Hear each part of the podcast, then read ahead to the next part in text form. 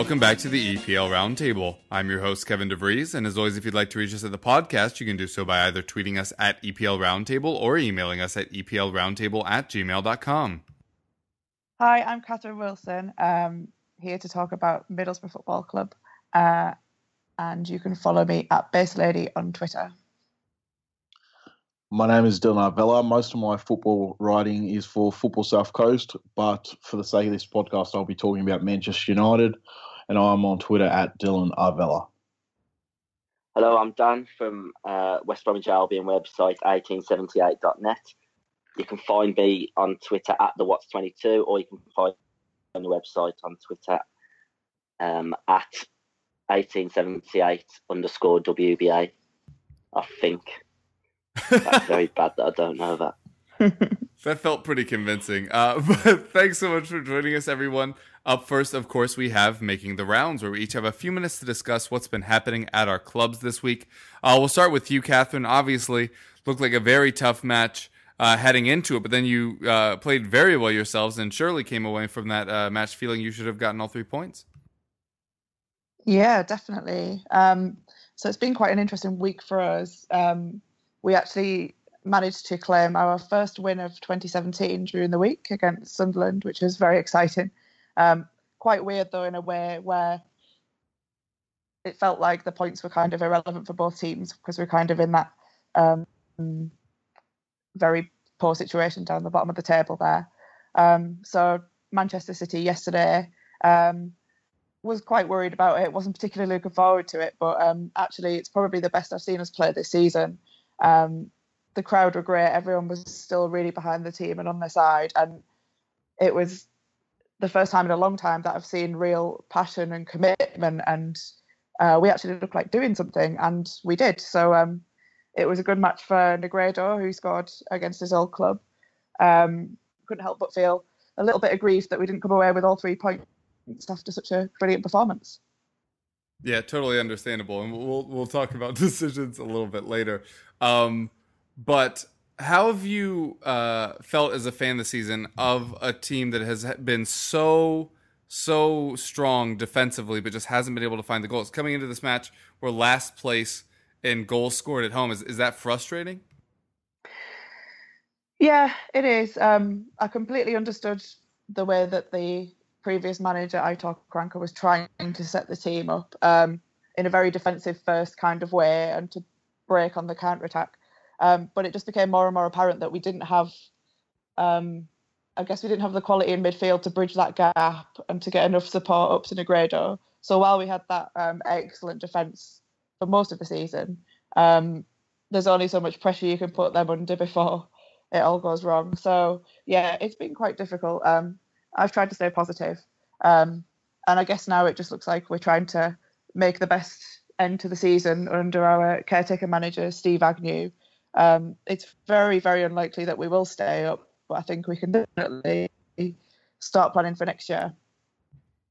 Yeah, I, I definitely think uh, it's sad that you're uh, most likely, you know, I don't think it's mathematically confirmed yet, but heading down. But uh, keeping keeping everything together and staying healthy and everything as a club is definitely very important when switching divisions.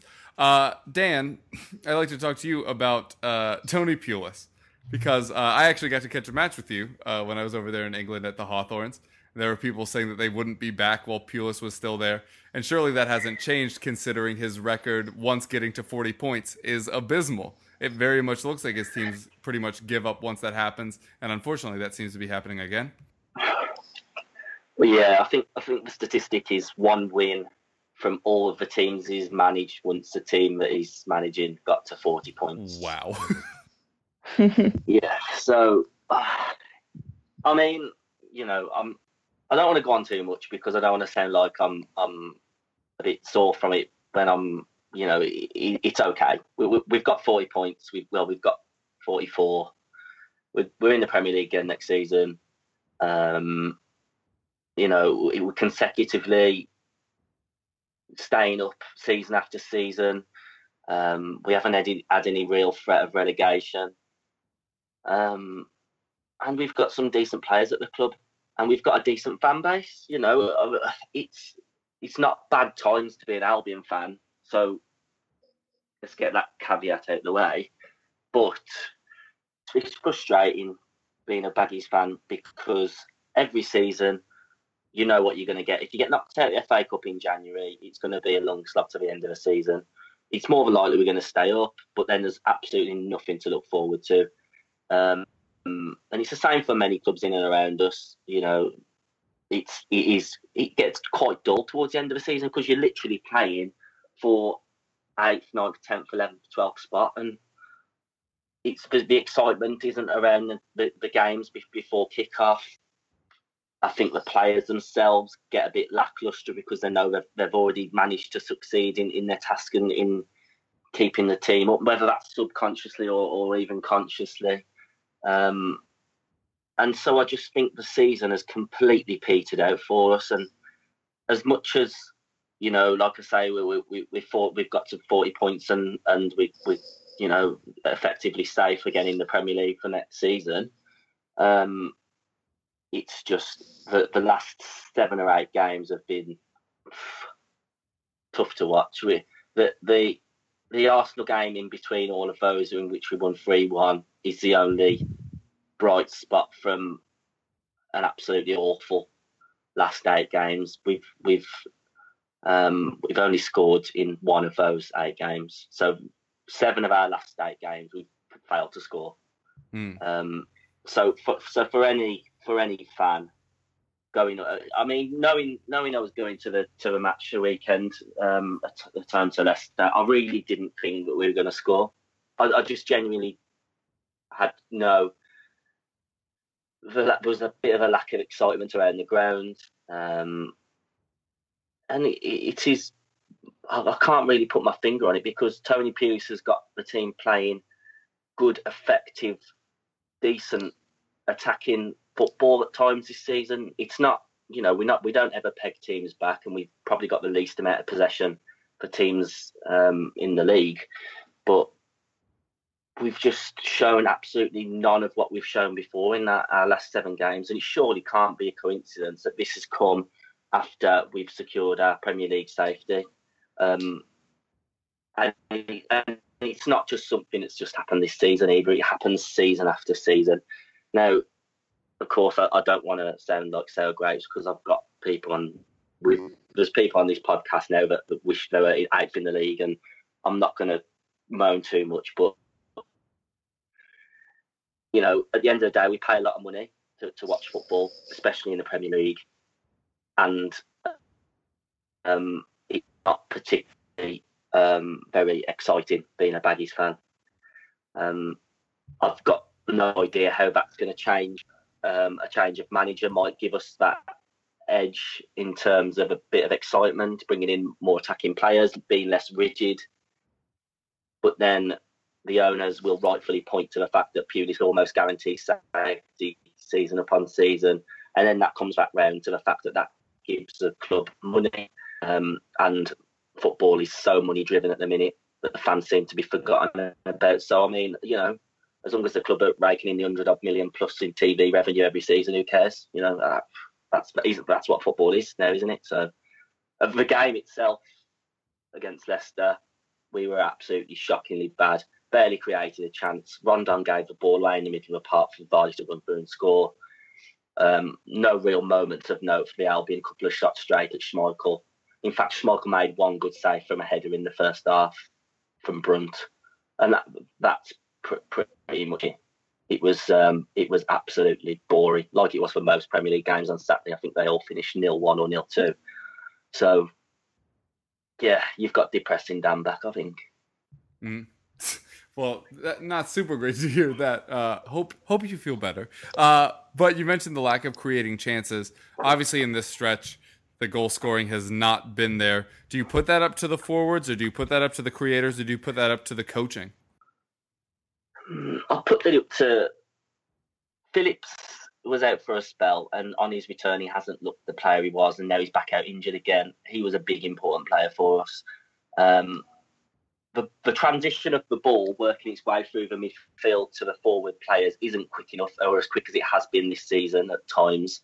That is mainly in part due to Darren Fletcher's absolutely abysmal, abysmal uh, passing ability. The amount of times he gave the ball away in our last home game, you were Kev, it was absolutely horrifically bad. And I'm not just saying that. If it was a young kid, then he would have got absolutely stacks of abuse from the crowd. Um, or if he was a, if he was a name that wasn't Darren Fletcher, because you know, and, and the problem for me is I don't want to see Darren Fletcher getting away with that performance just because his name is Darren Fletcher and he played for Man United and he's won trophies. Doesn't matter who you are, what your name is. If you're playing shit, then you should not should not be anywhere near the team. Luckily, um, Tony Pulis saw that and he did drop him for the game against Leicester. It didn't make too much of a difference, but uh, to be to be honest, I think the, the whole squad just seemed to be looking very jaded. Um, Rondon isn't scoring at all at the minute, but asking any striker to score numerous amounts of goals playing in the system that Tony Pulis plays, he's asking for a miracle anyway. Um, he's so isolated a lot of the time, looking for players to join him in the attack and they're nowhere near him, being asked to run into the channels, being asked to hold the ball up and wait five, six, seven seconds for players to join him it, do you know what? I can understand why the man is so frustrated. Um, and no striker in the world is going to score with maybe one chance a game every week. It just isn't going to happen because he barely gets that. So I can't really blame anyone yet. I, I think it, it is just a squad as a whole. We've just we've got to 40 points, and um, as much as people don't want to say this or the players won't accept this criticism, but uh, there's no other way of saying that we're on the beach and, and that's it. Look forward to next season. Just get the last few games out of the way. Um, and look towards what hopefully will be a more exciting season next next year. Yeah, I think the Baggies fans definitely deserve that. Um, Dylan with Manchester United just realized how uh, not super excited this uh, group will be after recent results. Manchester United obviously drawing in what is a very important run in to try to get that fourth spot. Um, obviously interested to hear about the match on the whole, but also uh, a lot of people questioning Pogba this season, and then some people saying these past two matches without him show what he has been doing for this team that people haven't been noticing. Is that your view as well? Uh, I'll take the pop the Pogba point first. I feel like he has been harshly criticised by um, some people uh, throughout throughout football, but I do feel that you did you could see his lack of the lack of energy in the midfield um, over the last two games um, that he brings to the side. But I also feel that on the ball he hasn't offered enough for United this this year in terms of assists, in terms of um, passes that have led uh, to led to goals uh, before the assist rather and goals itself. I feel he's a fantastic player. He's a fantastic athlete. Um, but so far this season, even though some people will say that he's he chuck out all these stats saying how oh look, he's past completion, whatever, la la la la. I feel that for the money that we've spent so far, he hasn't he hasn't come to the party quite as much as we would have liked. Um, but saying that he's still a United player, hopefully for the next five, six, seven years.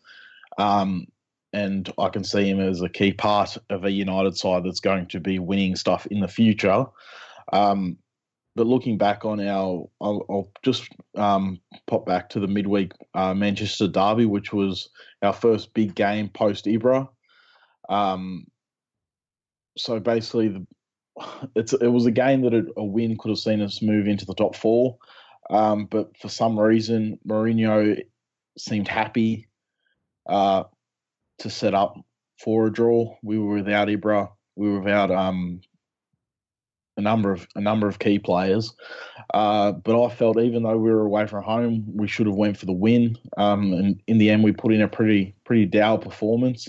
Uh, the big talking point of that game was the Fellaini red card, um, which you know, for those who haven't seen it, have a ch- check it out on YouTube. It's pr- it's pretty stupid, really, to get sort of um, baited by Aguero in that sense. Um, and thankfully, that means he misses a few games because I think he's been he's just he goes through patches of four or five games where you think, oh, maybe he can he can bring something to this United side, but he's a he's a mid-table player, and for what for the club United want to be, he's nowhere nowhere near the caliber needed. Uh, moving forward to the the Swansea game, um, a couple of days ago, it's actually a shame Guido isn't on to give a more positive view on this game because fair play to Swansea in the position they're in. They put in a fantastic performance, and um, the big the big talking point coming out of this game was the penalty awarded to Manchester United after Rashford um, went down in the box. Um, at first, I did think uh, Lucas Fabianski did touch Rashford, but the replays show that he might have, might have got a hand, a part of his body to Rashford, but it was it was a dive, and that's that's the way I see it. Um, all the all the all the news regarding Rashford has been positive up to this point, but really he's lost his innocence now. Um, and basically, a lot of people will now see him as you know, a, you know how how they'd see a 25 year old footballer without sort of giving him the benefit of the doubt of being sort of this fresh faced guy. Um, and there's part of me, uh, Guido put out a tweet, um, obviously aggrieved by the decision um, just before half time. Um, and I replied saying saying how saying how upset he was with the decision. I said pretty much that I wouldn't have been upset if Rooney missed because I, I hate seeing those sort of things. I understand that you're you're someone that uh, toes the line. That if there's if there's if the opposition makes the referee have to make a decision, um, then that's their fault. But I think there's also a line. and I think Rashford Rashford crossed that line because he was down before Fabianski even came to, came um came for him.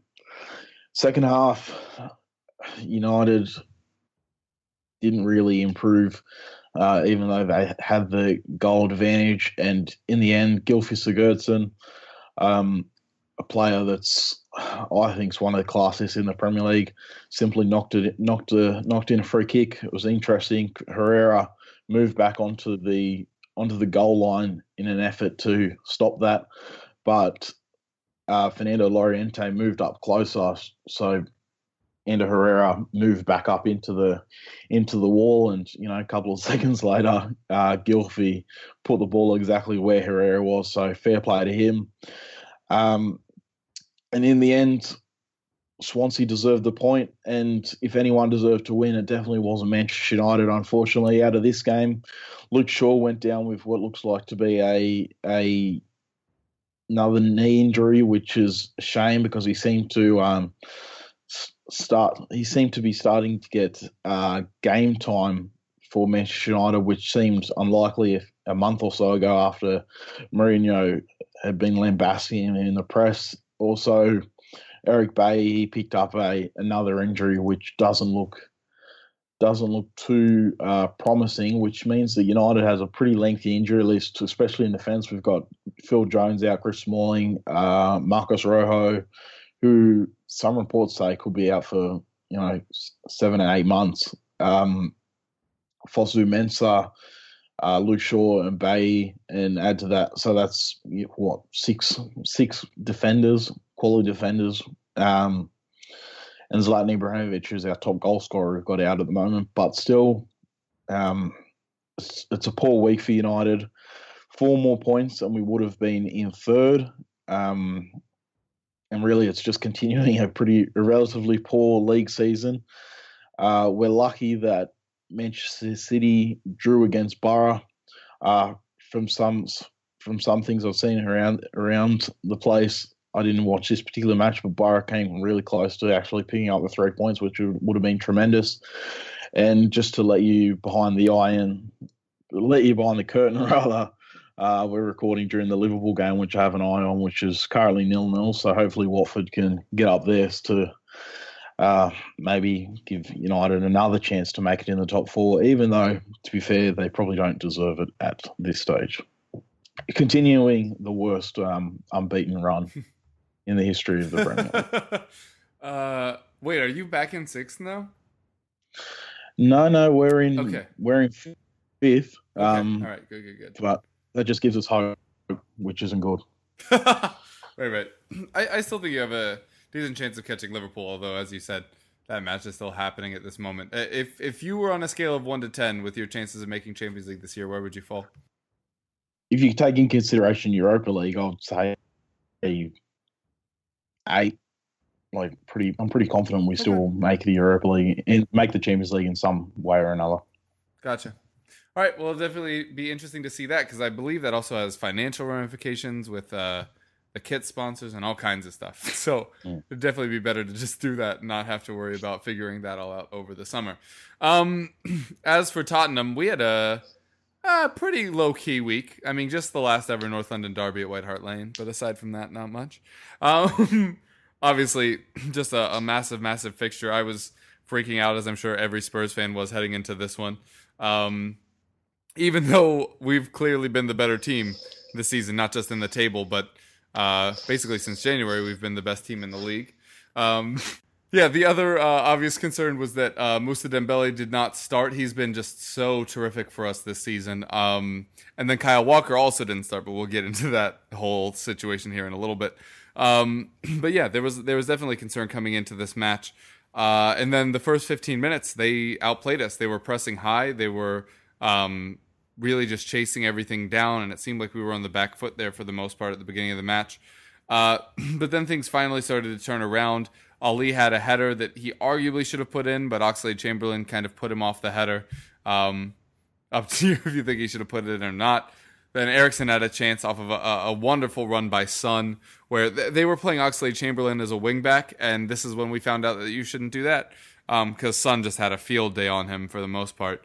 Uh, he just left him in the dust, had a shot that got parried, um, which pulled Petr out of goal. Eriksen very much should have just slotted in, um, but unfortunately was unable to do so. So then we head to the half at nil nil.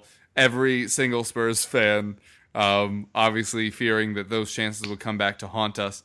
Uh, but then basically from from the beginning of the second half to the end of the match, we were clearly the better team.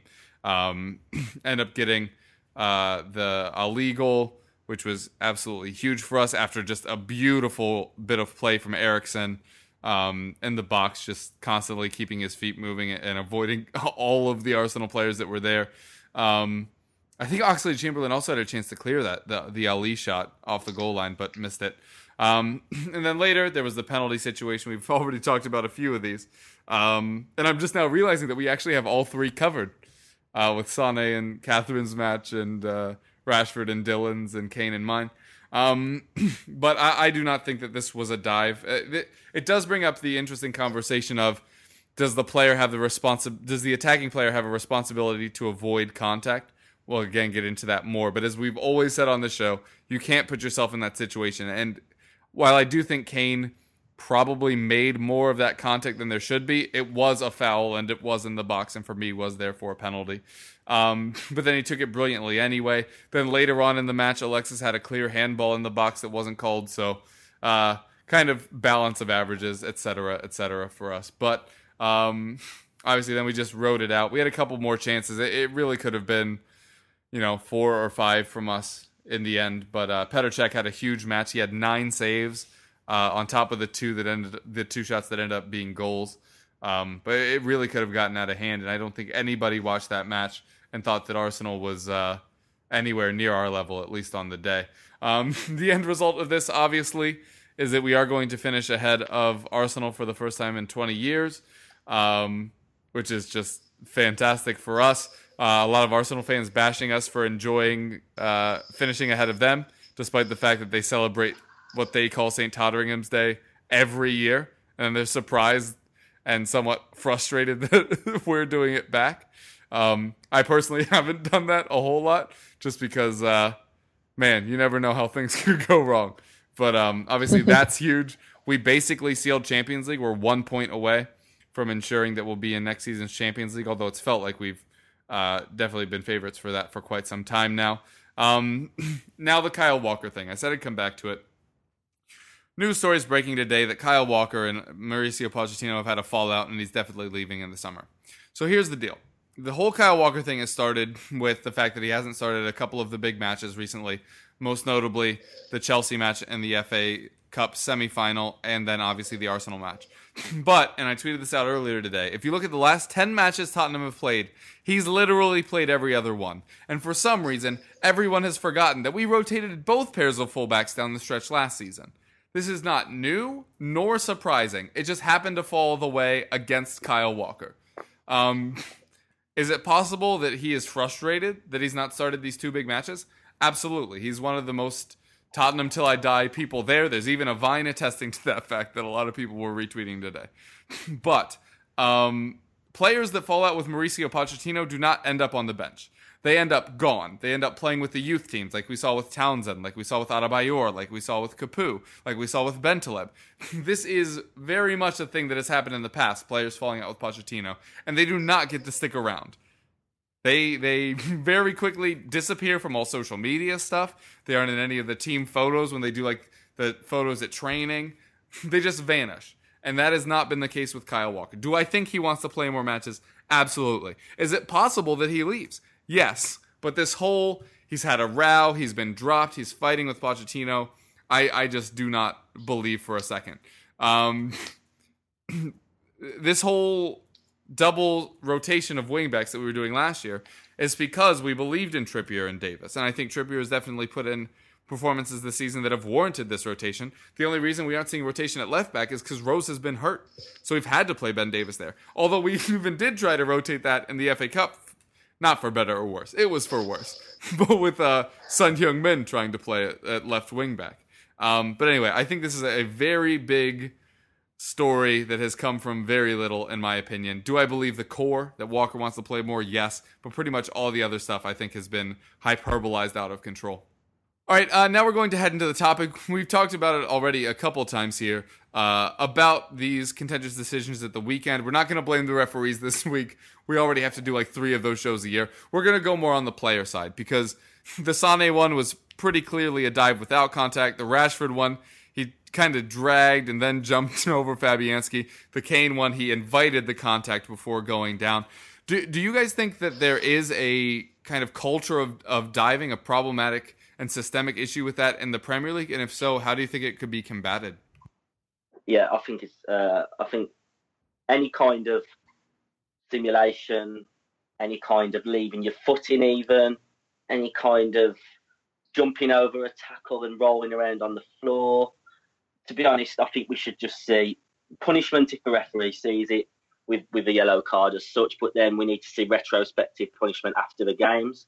We also need to see managers. This is the key one, I think. We need to see managers condemning their own players because until that happens, players are just going to continue to do. It. We do see plenty of managers berating other teams' players or the opposition's players when they do such a thing, but it, it's never really we've seen it probably on the odd occasion where managers probably don't stick up for their player as much. But we need to see managers openly condemning their own players on a regular basis. And we need to see much harsh. We need to see like three, four game bans if, if you're caught diving. Um, players need to stay on their feet as much as possible for the integrity of the game.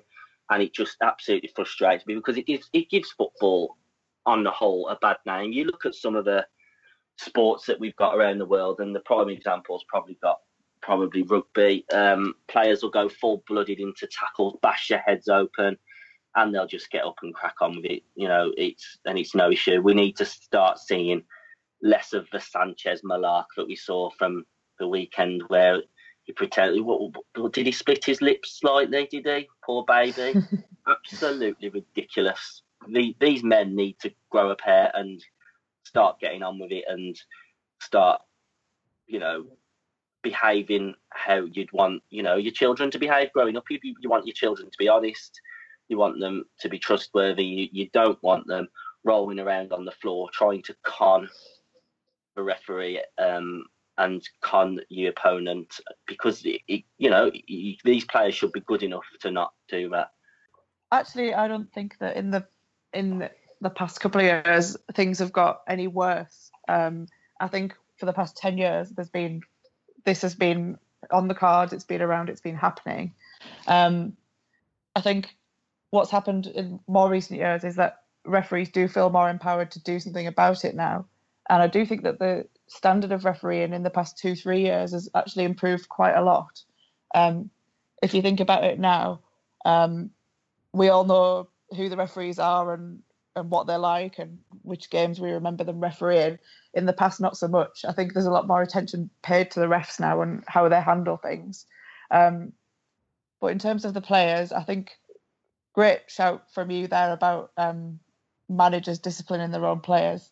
Um, uh, but I mean, I think we've just had a bad weekend of it. Um, a bit coincidental that there's been three really um, big penalties that have been given and that have been quite contentious. Um, but actually, sort of looking back, I'm not sure that it's getting worse, if you know what I mean. Um, I I want to speak a bit to what you guys have both you've both sort of touched on um, in regards to the managers. Uh, Paul Clement, I thought he was pretty. He, he seems a pretty pretty pretty knowledgeable man, and he came out after the game and he said, "I'm not saying cheat. I'm saying deceived. It's the words I've chosen. I would use cheat another time. On this occasion, I'm saying he deceived him." Him being the uh, referee in refer, referring to the Rashford incident, and I think that's that's a fair point because Rashford, it is his first time. There is people like Sanchez who, um, unfortunately for him, has developed a reputation for being someone that goes down very easily. Uh, but then you look at Mourinho, who, you know, puts out the typical line of saying, I didn't view the incident, I didn't watch it, I have what Marcus has said. Um, and he said the the goalkeeper touched him, and you know that's what Arsene Wenger's a, a prime example of someone that's always that hasn't seen a football game in his life from what his press conferences uh, sound like. But then you've got people like Gary Neville, who of course has been a manager himself, have been involved in a lot of coaching. Obviously, a, a pundit now. He's gone out on Twitter and said um, his tweet was he doesn't need to justify himself for winning his team a penalty. And you know what? That's what a lot of professionals seem to think, that especially when it's in relation to their team. But it's it's it's embarrassing, really. Like I I watch the game with a, a, a lot of people that when I watch games with people that aren't uh, football fans, um, the first thing that they say is, "Oh, why do they always go down so easy?" And I look at them and say, "Look, I have no idea. I really don't. And, there's not much you can say uh, say because the professionals continue to um, continue to put forward evidence saying that they do go down easily. I was at a an amateur game on the weekend where there was a there was a dive in the box. So it's not just the professionals; it's going all the way down to you know people earning you know fifty bucks a week um, for playing football. Rather, um, it's it's a bad look for the game. With the Rashford incident, I haven't seen the Sane one in particular. I did see the Kane one. I understand what you're saying in regards to that, Kevin. Um, but the Rashford one, that's a perfect example of one where I feel you could easily uh, dish out retrospective punishment um, because all the replays and all the all the people that haven't, other than Gary Neville people and jo- Jose Mourinho and the United players, everyone seems unanimous in their thought that it was a dive. Uh, it's also a case, an incident where the um, video technology w- could have and would have been used and most likely would have um, changed the decision. It did seem on the week weekend. I think it was Neil Swarbrick was the referee for the United game. Um, wasn't going to give the penalty, and then I think on his linesman advice, linesman's advice, uh, gave the penalty. There was a slight delay, um, but in the end, if retrospective punishment doesn't come in more more readily, more more often, and the VA, video assistant referees don't come into play, it, it's a large part of it does come down to how the managers um, react to their own players. Because yes, like people have mentioned already, uh, managers are quick to uh, criticize opposition players, but that's that doesn't really make much difference. It's when you when you're prepared to call out your own players.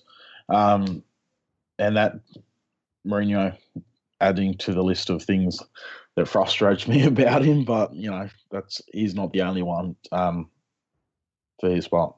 Yeah, um, I, th- I think this is a really interesting take. I hadn't really thought about the manager side of it. I know um, players have taken accountability in the past. I know uh, Andros Townsend, when he was first coming through, had a pretty egregious dive and got carded for it. Um, and after the match, he said, you know, he apologized to the fans and said that he didn't want people to think of him as that kind of player. And I thought that was very big of him.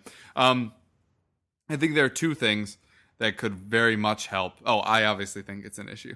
Um, uh, I think there are two things that could help. The first is we need to see more referees giving fouls for players standing up. It happened in a Tottenham match earlier this season where it was pretty egregious and somebody was just dragging all over Dembele. But Dembele is just a very strong player and so tried to stay up to continue the chance. And it was one of those situations where, as a fan, you're very glad to see a player not diving, but simultaneously you're in a match that I think was level at the time and saying, well, if he if he had gone down, we would have gone early. And I think that's kind of the uh, not to get too um, grandiose with this idea, but that's something that's kind of corrupting the nature of the game. That fans that inherently are against diving could be in a situation where even you have to step back and be like, oh well, we we could have been ahead if that had been called if he had gone down. And I, I, think that's a very big problem. I do think video refereeing is a way to go. I know some others may not agree with that. Um, it's been tested in the Netherlands this year a lot, and it's gone very well over there. Uh, although I do think there was one pretty big uh, mistake that was made, which is always an issue with things in the, that are still in their infancy. Um, as if there is an issue with something like that, uh, like a weird segue, but um, the self-driving cars when like everybody thought there had been an accident all of a sudden that could have really hurt that industry but it turned out it was the guy's fault.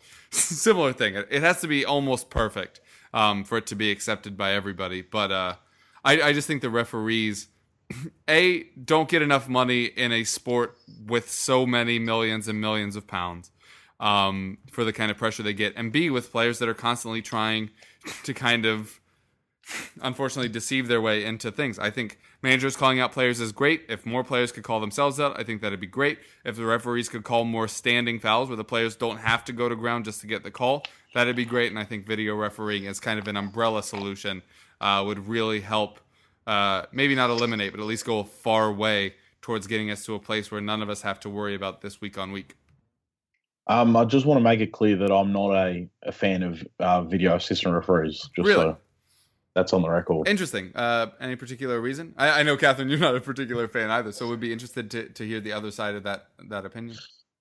Uh, I just feel it's a very clunky process. Um, of course, it can be um, refined, but even in other sports, I still don't think it's. I don't think it's perfect.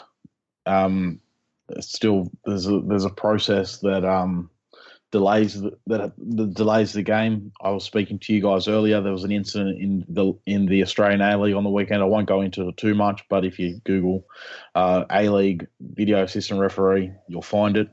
Um, and basically, the the goal was disallowed.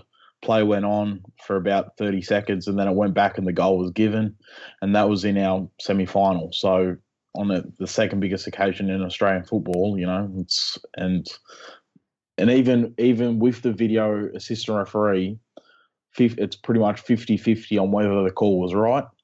Because um, basically, once you introduce it, there's a can of worms of what are we ruling on. Um, uh, the Rashford one, going back to that, that's one where I feel the video assistant referee could make a good make a call. The, but the Kane one, you know, that's I'm, I'm imagining you would agree that's that'd be something harder to say. Oh well, he did. There was there was more of a more of a um a foul on Kane, mm. so it's hard.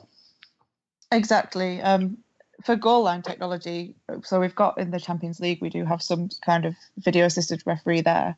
Um, it's much more cut and dried as to whether the ball has definitely crossed the line there. There's obviously a lot more comes into play when it's um, a foul in the box. There's obviously loads of opinions, loads of angles to look at, and so on. Um, and I just think we need to be careful not to turn football into a science, and you know, it'll just become very boring. And you'll lose the real beauty of the game, which is is the excitement that anything can happen. And even though my club were at the end of a particularly poor decision this weekend, that that kind of is football, and you know you want to talk about the game and have things like that happen to keep it interesting in a way. Kind of sounds like I'm almost um, approving that penalty this weekend, but. Um, I still think there'll be there'll be plenty of decisions on the field where they're going to be contentious. But I think when it comes to the really important decisions, that's when we need to be sure.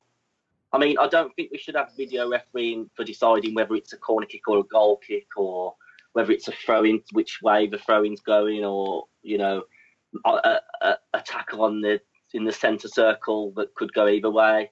I think we need video technology for the times when we want to spot diving, the times that we want to spot whether it's a two-footed tackle in the area or whether someone's handballed it clearly in the area, where it's going to. So, so would you just limit it oh, to to the penalty area then? Just everything happening within it.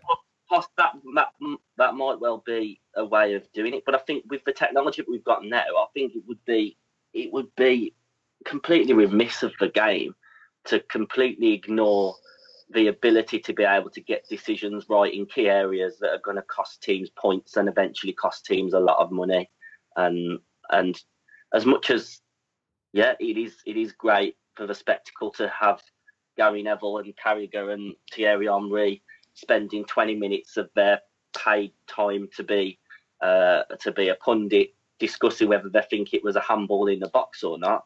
Maybe those same pundits might talk about the passages of play that have led to a very good goal instead, because there's always going to be something to talk about with football. I don't think we're ever going to lose the beauty of the game in that regard, because you know I, I do feel sometimes that um, that pundits their jobs are made very easily by by players doing stupid things, and it would be better to see pundits talking about technical ability on a football pitch as opposed to constantly having to look at numerous decisions every game.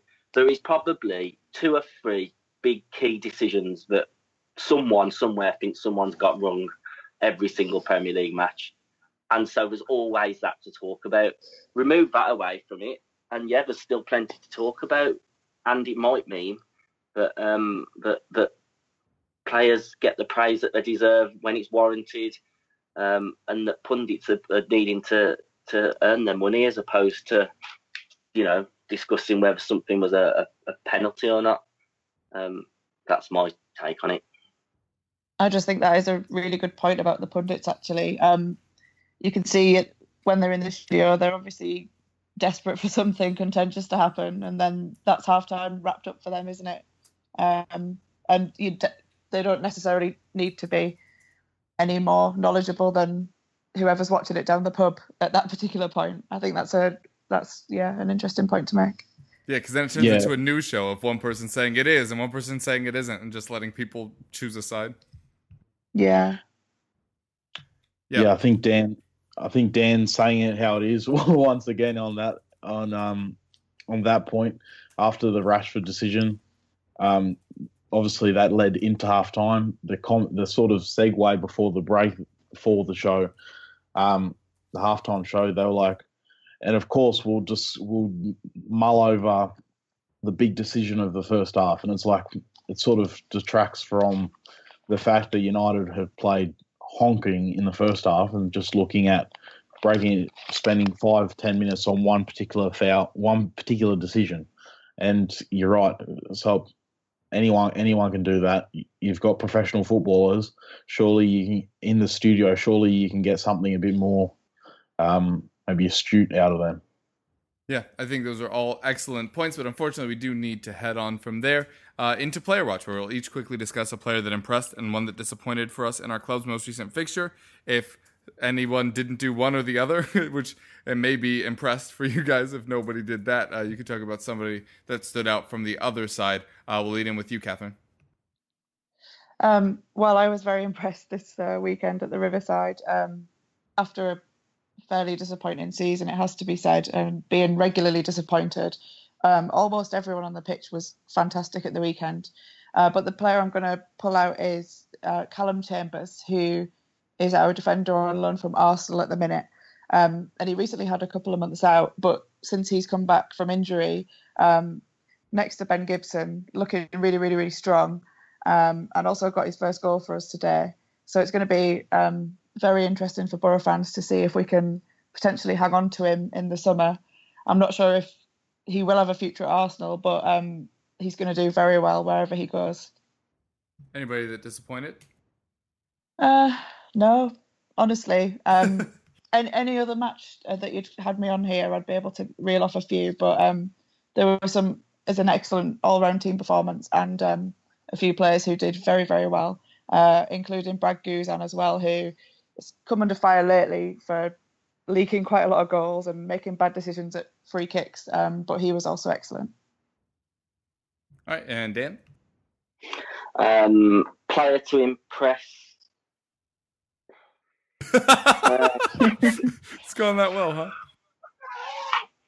But yeah, it's it's really tough to pick out one man. I mean, Gareth McAuley, he, he had a knock to the head and he was bleeding everywhere, and he did a Terry Butcher style headband, and then he decided to take it off, and he was brave and everything. Maybe he should get it for that. Um, in terms of players that didn't impress, as and you know, Kevin would highly I think of this player. Solomon Rondon yeah. had a bad game. Um, he gave the ball away to Vardy in the centre of the pitch. Um, sorry, he gave the ball. I think it's to Okazaki. Fed uh, Vardy in for, for pretty much an, a, a one-on-one with Ben Foster, and he, he slotted away really well. Um, and so I, had, I do have to say, Rondon did have a poor one, but you know I'm I'm definitely very much behind him. He's he's clearly still got a talented footballer, and um, despite many Albion fans being unwilling to back him in this current age of hatred towards footballers all the time. Um, so yeah, um, just hope we can maybe pick up a point before the end of the season. That would be cool. Love the optimism, Dylan. Um, so probably in the City match, Blind was probably the most impressive player there. He's come in back back into the back into the centre back partnership for Manchester United. Um, there were some concerns about that, but I think he's a very smart player. I don't think he's got all the attributes to make a great centre back, but I think he's smart enough and he adjusted well um, to coming back into partner Bailly for the City game. In the Swansea game, I can't say I was impressed with with really anyone um, other than Gylfi, who everyone loves. Um, he was fantastic for, for the Swans and disappointed. Rashford, you know, it was disappointing in the pure purest sense of the word. Um, and Martial was a bit off it. Lingard had a pretty pretty quiet game. Um, yeah, there was a lot of a lot of uh, Manchester United players not at the races in the Swansea game. What was your view of the whole uh, Herrera Sigurdsson mind games thing with Llorente kind of as the pawn there? Do you mean for the free kick? Yeah. Well, as you're well aware, Sigurdsson's one of the best uh, dead ball yeah. um, players in the Premier League. So on one hand, you know, Llorente, who's you know one of the best target men in the Premier League, the fact that he was there, Sigurdsson could have easily picked him out from then a one-on-one with with De Gea. Um, but on the other hand, obviously Herrera's because I think Herrera would have stayed there if if Llorente hadn't hadn't moved up. But clearly, you know, Llorente was watching the game. Um, you could have argued Unlike that Wenger. perhaps you know, yeah, you, you could have argued that someone should have went to mark uh, Llorente um, to encourage uh, to have a shot, and then it should have either hit Herrera or De Gea should have made the save. But I think in that situation, you've got to give all the credit to Sigurdsson for, for one, putting in a fantastic free kick, and two, um, the fact that he's so well known for his free kicks. Herrera even thought to stand on the post. Yeah, yeah, I think that's a fair reflection of that. Uh, for Tottenham, I think um, Wanyama, especially in the second match, was ridiculous. There were multiple times he was our furthest player forward, and I do not know how that kept happening. He had an outside of the boot pass to Kane that was just sublime on a fast break. I'm sure you're thinking, Wanyama on a fast break? Correct. Yeah, I don't know why that kept happening. I have no idea why he kept getting so far forward on the counter, but he had been terrific for the majority of the match. I think I'm going to give it to uh, Super Jan Vertonghen, though who is just imperious at the back again. I, I, think a case could be made that he's actually been our best center back this season, despite how just naturally uh, amazing and talented Toby Alderweireld is. Um, this is pretty significantly Jan Vertonghen's best season at Tottenham, despite the fact he was in the team of the year his first year. But a lot of that came from scoring goals, and that that's a topic for a whole nother day. The the player evaluation based on goal scoring. Um, but I was just so impressed with Jan. Kept everything tidy at the back. There were only really two chances for Arsenal in this match, and both of them came from mistakes. Um, but the fact that we were able to to mitigate their attack so well, uh, you know, I, I, know that they haven't been exactly uh, been on a terrific run of form of late, um, but was very very impressed with Jan Vertonghen. And I mentioned on the show before, if if you stand out as a center back uh, without scoring a goal or without making a clear mistake that, that's a very easy way for me to evaluate a center back and say like that player is fantastic. Is if if a center back who is just shielding the ball well or marshaling play or directing it inwards into the strength of the defense or man marking somebody if that's what he's been tasked to do. If they stand out while doing things like that that aren't flashy or the cameras don't constantly track, um, it's always very impressive. And I think Jan Vertonghen had a terrific match on the day. Uh, if anybody disappointed, uh, this was not Trippier's best match um, since getting starts, but it wasn't horrible. Uh, oh man, really hard to say who disappointed in a 2 0 win against Arsenal at White Hart Lane for the last North London derby there. Um, nope, Son was great. Actually, you know, Dele Alli was kind of absent for a large part of this match, aside from the goal. Uh, we tried that in play, quote unquote, set piece that we do uh, where Toby lobs the ball on the diagonal run to, to Alli. Just didn't come off a couple of times, but it really didn't seem like he was that involved. I mean, Son and Davies on the left were just the the, the beginning of basically everything in the first half. Um, just taking advantage of that Oxlade Chamberlain thing. Uh, if we're gonna do disappointed, I mean Özil and Alexis. If if you're a neutral, surely tuning into this game, you're expecting to see more from them uh, in a match that meant so much on both sides because Arsenal needed those three points to get back into Champions League contention. Um, so yeah, I, am not going to say anybody disappointed for us really, but Arsenal certainly should come away from that match not feeling very good about where they stand. And and Wenger can go on all he wants about one year being less than 20. It's correct, that's true, but I think you can really tell by the walkout in the press conference, by the nerviness from the players, by the reactions of the fans. Um, uh, of just trying to stamp out any little glimmer of Tottenham joy that popped up this weekend that that shows the level of concern that they have about what we're building at Tottenham and I think that's something that we should be proud of. All right, and that will do it for us today. So if you folks would like to tell people where they could find you or any projects you're working on, now would be a good time. I'm Catherine Wilson. I write for ESPN FC about Middlesbrough, and you can follow me on Twitter at Bass Lady. I've been Dan from um, 1878.net, West Bromwich Albion fan site. Um, plenty of Albion content, uh, sometimes intermittently. I'm a very busy guy. Um, but yeah, you, there's still plenty of Albion content there. Not that too many people are going to be that interested, to be honest. Um, we're pretty shit at the minute. Um, and you can find me on Twitter at the Watts22. Um, and I'll soon be uh, blogging for um, the newspaper, the Birmingham Mail, um, and that'll be online and, and printed. Um, so you'll be able to catch me on that soonish. Cheers for listening, Tar. My name is Dylan Arvela. Uh, thanks again for having me on. Most of my work these days is for Football South Coast uh, in Australia. I've also been doing a bit of writing about the FFA Cup going on at the moment in Australia. Um, yeah, disgruntled Manchester United fan, but I understand that it is worse for some other other supporters at the moment. Shout out to the Leyton Orient fans that listen to the show. Um, yeah, thanks for having me on on Twitter, Dylan Arvela. Yeah, and I'm your host Kevin DeVries. Uh, you can also catch me on the FPL Roundtable uh, with my good friend Rob. Uh, you can also uh, find me over at goal.com where I'm the lead fantasy writer. Uh, I think it's four articles coming from me this week two Champions League, two Premier League. Uh, what else do we got? Oh, also uh, DFS videos for VIPBet.com. I also uh, write when I can for the EaglesBeak.com, so be sure to go check that out as well. All right, thanks so much for joining us. It's been a pleasure as always, and we hope you keep listening.